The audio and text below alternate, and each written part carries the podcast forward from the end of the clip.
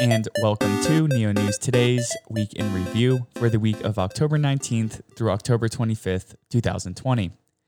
This audio segment is designed to offer a bite sized overview of the Neo ecosystem's activities this past week by highlighting the Neo platform, its decentralized applications, members of the community, and upcoming events.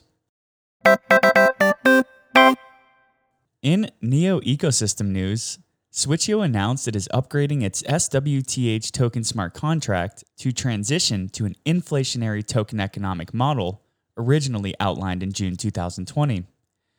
Under the new token contract, users can now withdraw unbonded SWTH from the TradeHub blockchain to the Neo blockchain, signifying the second phase of the TradeHub rollout.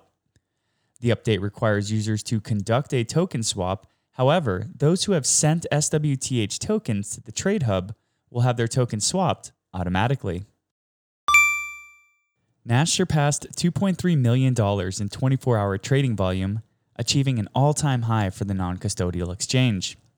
At the time of press, the exchange's largest trading pairs are BTC USDC and ETH USDC.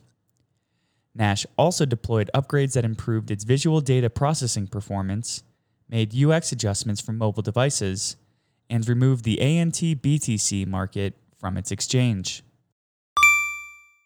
Alchemint announced it is airdropping Flamingo Finance tokens to its users beginning October 25th.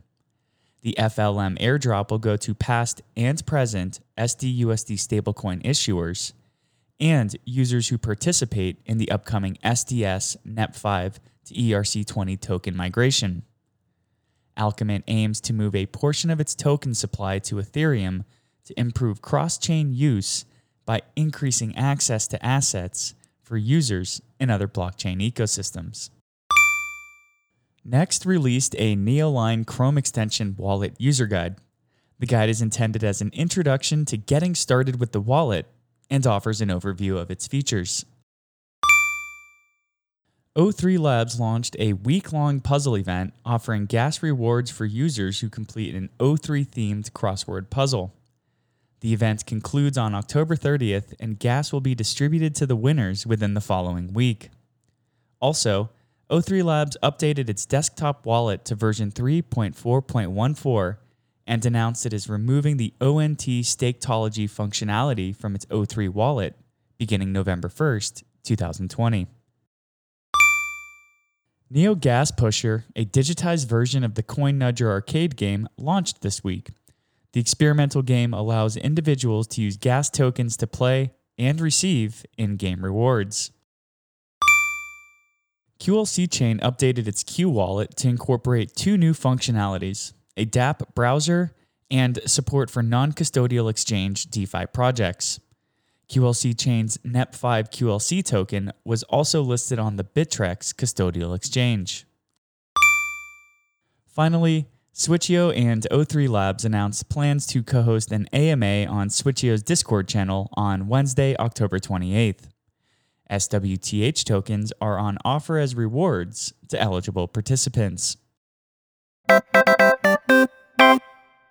To keep up to date with the latest news, events, and happenings in the NEO ecosystem, please visit www.neonewstoday.com.